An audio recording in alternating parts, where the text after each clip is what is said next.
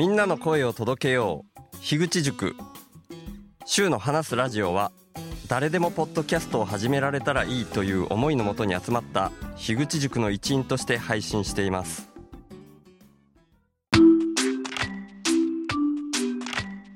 前回からの続き。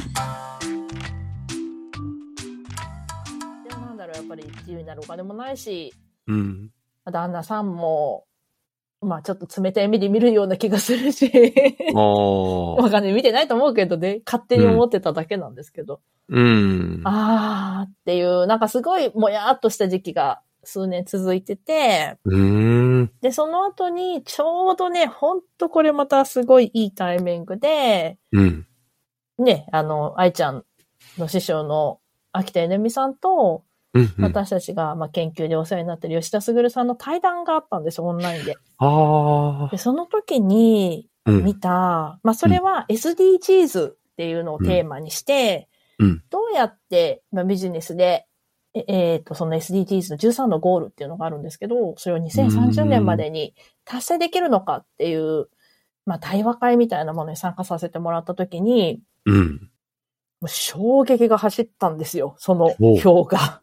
ね、衝撃そうなんですね。雷が落ちるっていうのはこういうことだっていうようなくらい、うん。なぜこのゴールを達成したいのかっていうのが、まあ、その国連が出してるゴールっていうのは、すごく理にかなってるわけですよね。みんなが幸せになりましょうみたいなゴールがうん13個並んでるんです。世界平和とか、うん貧困をなくそうとか、なんちゃらかんちゃらいっぱいあるんですけど、うん。それの原因と、原因があって、うん。じゃあこう、次のアクションはこうですよって、すごいシンプルに書かれてあったんです。うん。で、当時私はあの、体を扱うボディーワーク、マッサージの仕事をしてて、うん。うん。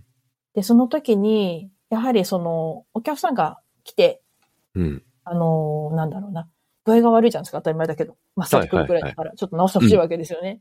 うん。やっぱりこう、もちろんやるんだけど、うん。よくよく見てると、皆さんすごい怒りが溜まってる感じがしてたんです、体の中に。ほー、はいはいはい。で、その怒りがある限り、体は良くならないよねってずっと思ってたんです、私の中で。うーん。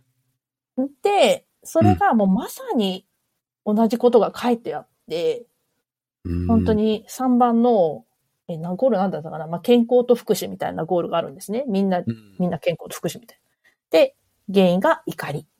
で、解決策は笑う。おう。みんなで笑おう。本当まさにそう、免疫力上げたらいいよ、みたいな。そういうのがすごいシンプルに生活レベルまで落ちてる表を見させてもらった時に、もう衝撃が走ったんです。で、もっと衝撃走ったのが、貧困の一番最初の原因がビジネスだったんです。お金を稼ぐっていうことだったんですね。そこもなんかリンクしてたわけですよ。ほらね、はいはいお金稼ぐでしょ？みたいな。うんうんうん。で、で、彼が出してた、その、対、なんていうの、えー解決策というか、アクションは、うんギブネス、無料で働こうっていうのが出てたんですね。でも、その時見た時は、いや、そんなわけないでしょ、みたいな。もう、うんこんなもうビジネスバリバリとこの世界で無料で働こうなんて、え、何言っちゃってんのかなみたいな。ちょっとおかしいかみたいな思っちゃうんだけど、うんでもそ、の、健康のところが私の体感覚の中でピタッとハマってたので、うん。もしかしたらギブネスは解決策なのかもしれないよねっていう、なんか仮？仮ができたんです。なんか仮の答えができてて、うんうん仮説がここで生まれたっていう感じで。いうん。うん。や、これは学ばないけないなと思って、うんうん。もう必死で、あのーまあ、石田すぐさんが毎朝、うん。あのー学校をね、オンラインで開いてくれ、今でも開いてくれてるんですけど、うん。毎日必死で、まあ、ちょうどね、コロナも始まったっていうていいタイミングであったんですけど、うん。うん。ずーっと通ってました。ええ。まあ、そこが始まりですね。すみません、なんか前置きめっちゃ長くなったんですが、ギブネスが始まったのはそこです。はい。うんうん。いや、はいその前置きがめっちゃ聞きたいんですよ、僕。よかっただです。だからね、2時間みたいなのが。あ、さすがです、シュウなんさん。か答えだけ聞いても分かんないみたいなとこがあるんですよね。あ、そっかそっか。うん、うん、いやいや、すいませんね、本当いや、こんな感じだったんです。ありがたいです。うん、ええー、そっかそっか。なるほどな。はい。でした、でした。ありがとうございます。聞いてください。うん。根っこの、まあ、その衝撃受けたとこっていうのももちろん興味もあるし、またちょっと吉田卓さん追っかけてみようかなとかも思ったんですけど、うんうん。やっぱ僕が一番興味あるのは、根っこが気になるみたいな気質があるんで、うんうん。うん、あきこさんのその根っこに近いところがちょっと聞けて嬉しいなとか思ってて。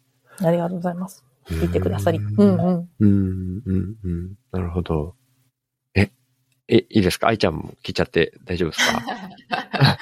私も、うん。まあ、すごい似てますよね。ちょうどね、うん2000コロナの前とか、前の年ぐらいだったのかな。まあ、本当にいろんなことがね、世界で、いいつでも世界で何かが起こっていて、それに対して、まあ、私はハチドリカフェっていうハチドリに人しずくっていう、あの、まあ、何かね、知らないことをちょっとでも学んで、昨日よりは今日いい自分でいようっていう風な、あの、うん。場を持ったりとか、あとはまあ何かしらこう、イベント、ローカルでね、イベントしたり、オンラインでイベントしたり、何かしらこう自分を高めるとか、世界を良くしていくみたいな、ハチドリの一つずくだけどねっていうことはずっと何かやってたんですよね。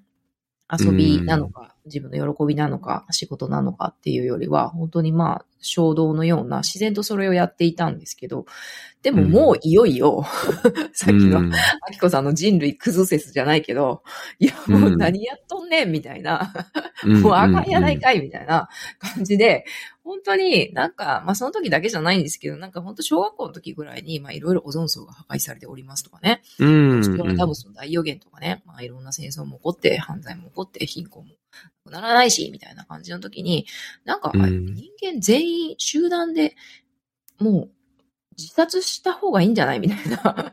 ことを妄想してたことがあって、そしたら、もうね、はい、死にますって言って死んで、で、まあビルとかね、いろんなね、まあ建造物、地球に良くないものもいっぱい残しちゃってるけど、まあ、そのうちね、こう溶けてね、地に帰っていくだろうみたいなね、それが一番いいんじゃないかみたいなことを、うん。なんかち小学校ぐらいの時から妄想していたことがあって、で、それをなんか、いや、そうじゃない。って、ハチドリのひとしずくなんだって言って、何かしらをやっていたり学んだりするんですけど、いやもうんううん。本当にちょっと、大丈夫人間っていうか私みたいな 感じになってたんですよね。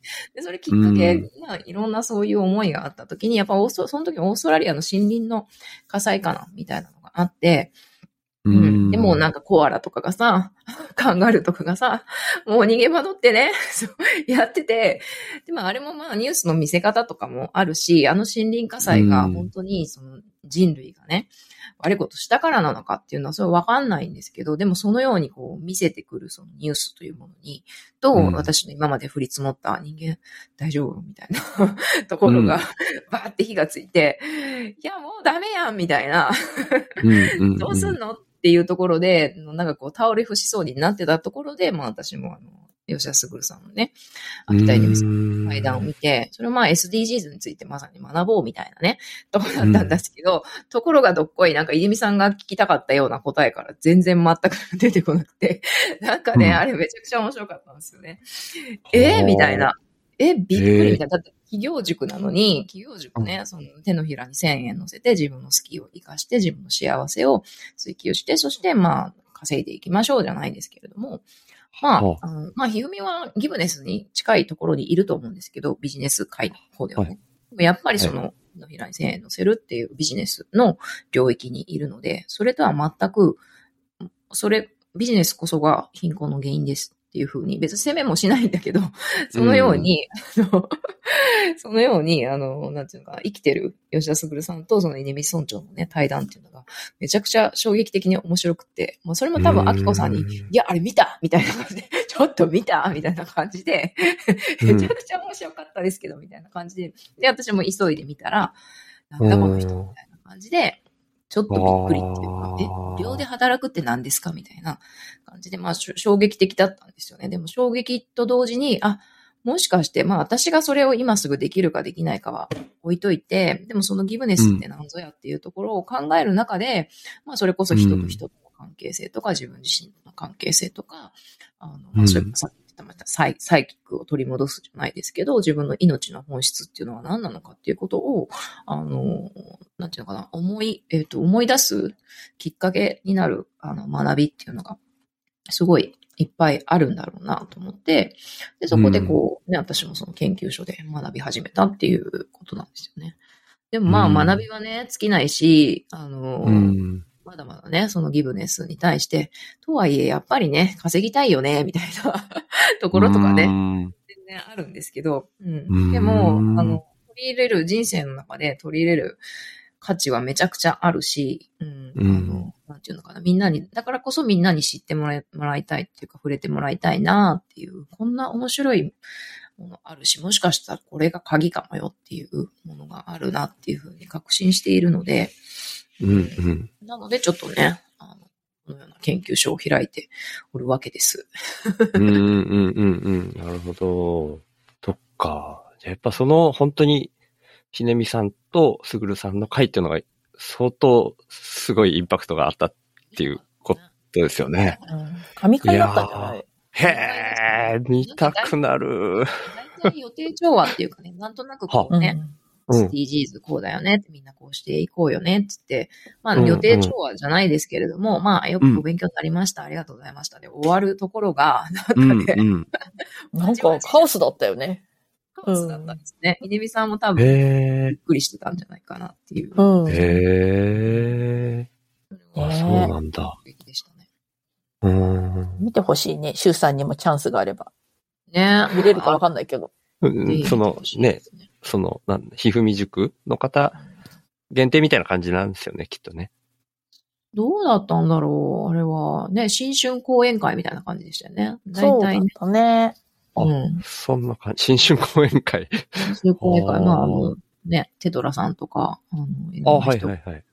呼ばれたりしてるんですけどね。うんなんか一番なんだろう。聞いたこともない発想だったんだよね。うーん。なんか例え、ば、うん、SDGs と言ったら、こうこうこういうことやっていきましょうみたいな、なんて言うんだろうな、そういうのはいっぱい探せばあって、うん。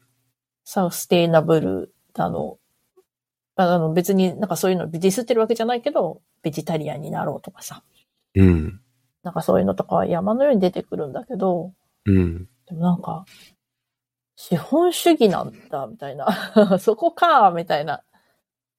なんかそれがでもまあ、やっと、今、2年半、3年くらい経って、うん。うん。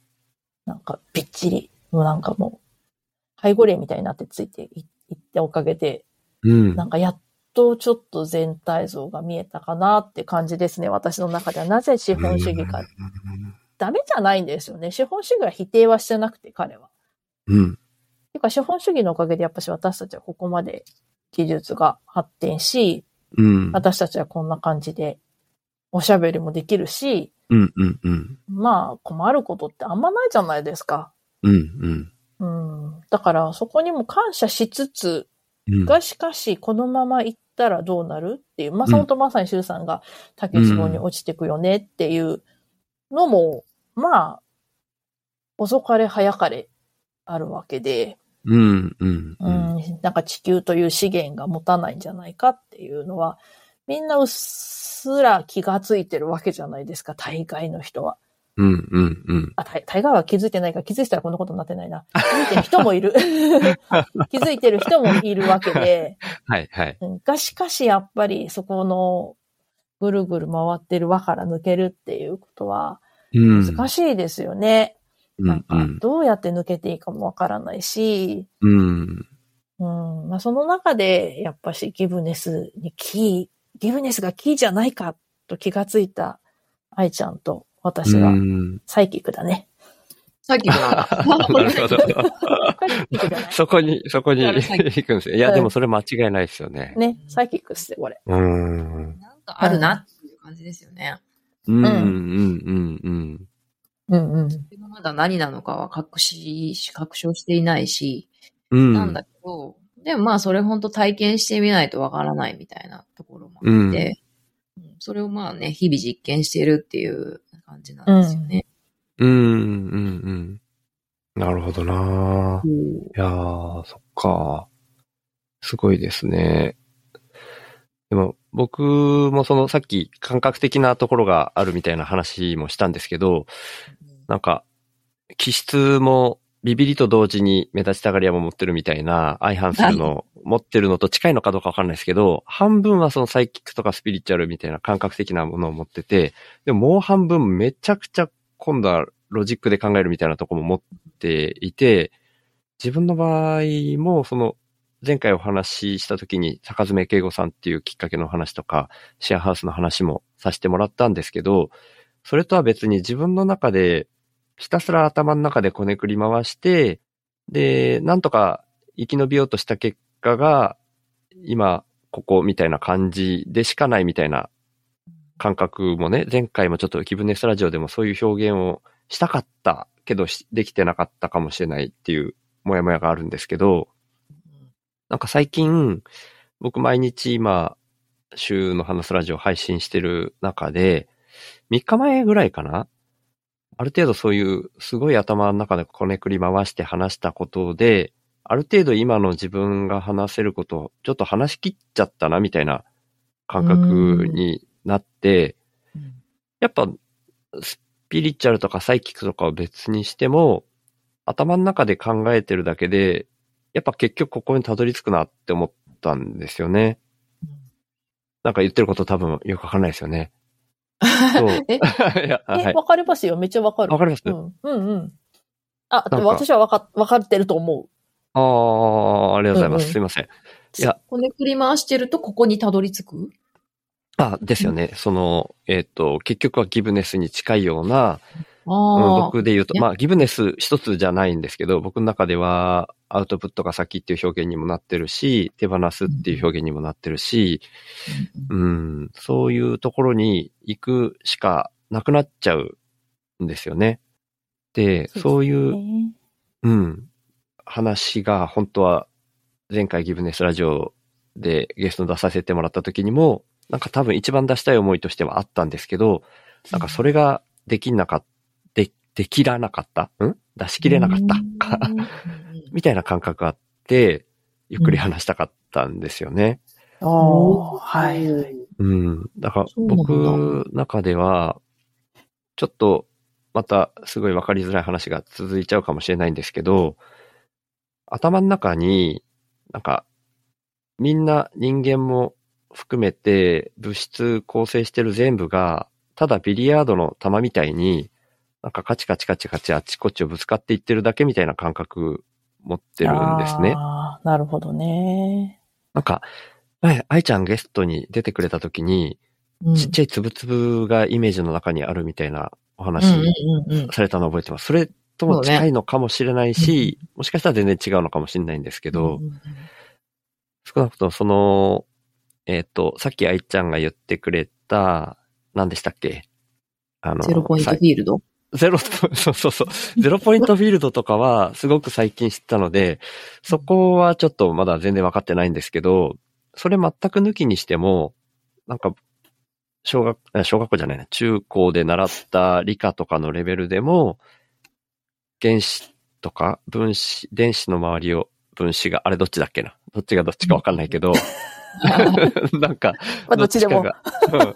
どっちかがどっちかの周りをぐるぐる回ってて、それぶつかってできてるだけっていうことは、全員それと同じところからできてるよねっていう風なところから考え進めていったら、なんか結果的に今のとこに行き着くよなって僕思っちゃってて、なんかだから、それをなんか疑問ベースで全部問い詰めていったら、結果的にそこに行き着く感覚をもう確信に近いレベルで持っちゃってるんですよね。でもそれは僕が、まあ、ぜこれは前前回もギブネスラジオで言えてるのかな。僕がビビリだったから、喧嘩して負ける側だったから、たどり着けたなって思ってて、だから本当はみんなめちゃくちゃ痛い目にあったら気づけることではあるのかもしれないですけど、なんか、それを待ってたら、ちょっと手遅れになるのかなみたいなのを、あらかじめ感じるのがビビリの役割なのかなみたいに思ったりしてて、うん。うん。いやーでもそうだと思いますよね。あ、ビビリの役目っていうところじゃなくて、今すべてのお話を聞いた後の、そうですよね、なんですけど、はい、はい。その、ビリヤードの球があっち行ってこっち行ってぶつかり合ってるだけみたいな感覚っていうのも、なんかまさに、その今までの時代をなんか象徴してるなっていう感じがして聞いていて、うん。なんかとにかく分裂、分断、分離することによって、うん。物質世界が豊かになってきたと私は思ってるんですね。うん。もうとにかく、ひたすら細胞分裂をすると大きくなるじゃないですか、なんだって。うん。うん。でもなんかそれがもういよいよもう分裂がもうこれ以上いかない、うん。なんかティッピングポイントは超えたと思うんですよね。うん？ごめんなさい。ティ、ティで、あ、ピなんかあの、頂点はぶつかった感じがするんですよね。頂点にヒットした感じ、あ、はいはいはい。分裂分裂分裂して、もうこれ以上はもういかないんじゃないみたいな。うんうんそ。したら今度次どうなるかって言ったら、やっぱり私は今度は、こう収束していく方に入っていくと思っていて、うんうんまあその収束に入ってくるポイントがまさに今だと私は思うんですけど、うん。うんうん。そうするとこの分裂したつぶつぶが、今度はくっついて、くっついて、くっついて、くっついて、くっついて、くっついて、みたいな、一つに戻っていく。うんうん。うん、なんかそういうタイミングを、うん。なんかシュウさんはもう感じてるんだろうなと思って、その思考でいろいろ考えて考えて出した結果、もうこれ以上出ない。でも、じゃあ次の、なんかでもそういう本、なんて言うんでしょうね。本当の思考より、思考じゃない。まあ私たちなんか良心っていうね言葉をなんかすぐるさんはよく使ってるんですけど、思考より前に来る思い、うんというところとなんかリンクしてるんじゃないかなと思って。うんうんうん、面白いなと思って聞いてました。うん。うんうんうん。なんかでもすごく、えー、すさっきの表現でよく汲み取っていただけたなと思って、伝わったことにびっくりしたんですけど、ありがとうございます。多分私はシュウさんの思いを、うんをつ、つかめてると思って勝手に喋ってているんですけどあ、つかめてなかったらはいごめんなさい。いやいや大丈夫。なんかそれもすごい、なんで僕がこんな拙い知識もあんまない中、それでもポッドキャストやるかっていうと、なんかそうやって、なんか飛び越えて伝わるもんがあるような気がしてて、うんうんうん、うまく言えてないのになぜか伝わるみたいな現象が起きるな、みたいなところを期待して、ポッドキャストやってるみたいなところがあって、うんうんうん。まあまあそこにずっと甘んじっちゃいけないような気もしてくるんですけど、うん。うんいやーでも、ここ最近ずっと、まあ今日もちょっと違うところで喋ってたんですけど、まあ昨日も今日もなんかミーティングで出てくるやっぱりキーワードは、うんまあ、女性性っていうのが非常にキーワードでいっぱい出てくるんですけど、はい。その、男性性っていうのはやっぱりこう、広がっていく、拡大していくエネルギーじゃないですか。男性、もう外に向かっていく。女性性は内に内に内に向かっていくエネルギーなんですけど。それが、なんて言うんでしょうね。もう男性性は今まで資本主義でもう広がってるじゃないですか。ブワーッと。はい、はい。もうそれがもういい加減、もう、もう、もう広がらないだろうみたいな。もうひこれ以上広げる必要ないだろうみたいな、もう、もう、なってるから、今度はも内側にそのつぶつぶをこう、つなげていくように、どんどん収束収束。その時に、なんて言うんでしょうね。その、昨日出てきたキーワードがすごく面白くって、う、うんちょ。っと欠けてるところを埋めようとしていることで発展してきた。何かが、不足している足りない、うん。うん、その欠乏している部分を埋めたくて広がってきたんだけれども、うん。今度は逆になるひっくり返ってきて、今度は私服から、もう喜びから始まる。うん十分私たち。ちは足りてますよね。問題はもうないですよね。うん。問題があっても私たちは問題と感じないですよね。大丈夫ですよね、っていうところが始まると、うん。うん。今度はもう想像しかない。創造性しか残らない。クリエイティビティしか残っていかない。うん。うん。そうすると、また全く違うものが生まれてくるうん。っていうのがあったときに、うん。やはりその男性はやっぱりこう、広げていくことでうん。確立してきたっていうのはあると思うんですね。うん。だから、すごく男性は不安な人が多いはずなんです。あ、男性ってちょっと言うとちょっと語弊があるかもしれないんだけど、なぜかっていうと、うん人間の中には男性性も女性性も二つあるので、うん。だから男性の中にもあるし、女性の中にも男性性、女性性二つあるから、うん。あの、ちょっと語弊が出ちゃうかもしれないけど、まあちょっとわかりやすくだ男と女みたいに分けちゃうと、やっぱり男性はやっぱりこれからの新しい時代の変化がちょっと怖いって思ってる人も多いみたいで、うーん。うん、なんかそれがね、とても男性がやるべきことと女性がやるべきことの仕事の種類、うん、なんかまあこれも伝わらないんですけど、なんかあるなって 思ってたんです。だからそのシュウさんがこのいじめられて、いこう、先にこう、ステップダウンしたじゃないですか。はい。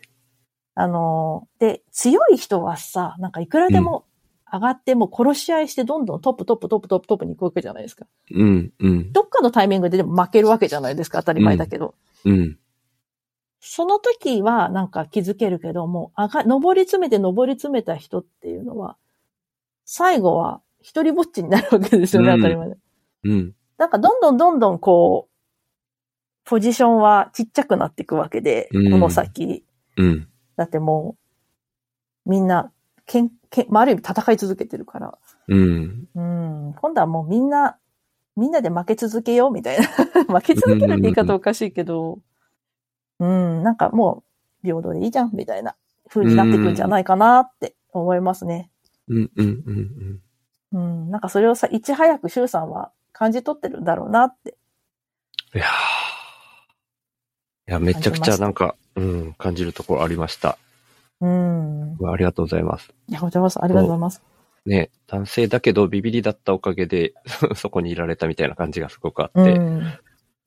でも、なんか、よ、よく本当にさっきので、あ、あきこさん、よく伝わったなと思って、なんか、えいや、ごめんなさいね。本当に伝わってるかどうかはね、ちょっと、まあ、わかんないところはわかんないし、あきこさんが、こう、汲み取りたいように汲み取ってるかもしれないけど、なんとなく今、まだ、あ、ごめんなさいね。ちょっと今1時間経ってるから、もし辛かったら、ここで区切るっていうのもありかなと思ってたんですけど、どう、どうしましょう？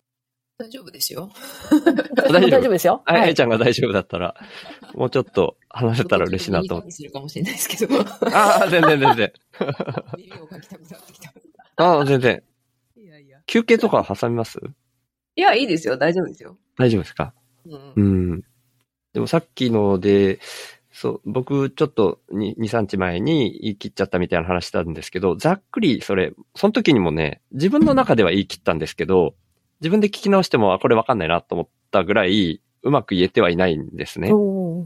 なんですけど、自分の中で勝手にこう、スッキリしちゃっててっていうレベルなんですけど、ざっくりでまたちょっとここで言ってみちゃいたいんですけど、なんかさっきのお話で、もう愛ちゃん、いや、まだちょっと、なかなかこう伝わりきらないだろうなと思いながら今も感覚そういうの持ってるんですけど、だから今から喋ってもまだ伝わらないかもしれないですけど、ちょっと喋ってみちゃっていいですか？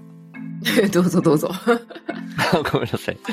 うんと、僕、その古典ラジオとか聞いててっていう影響もすごい大きいんですけど、次回へ続く。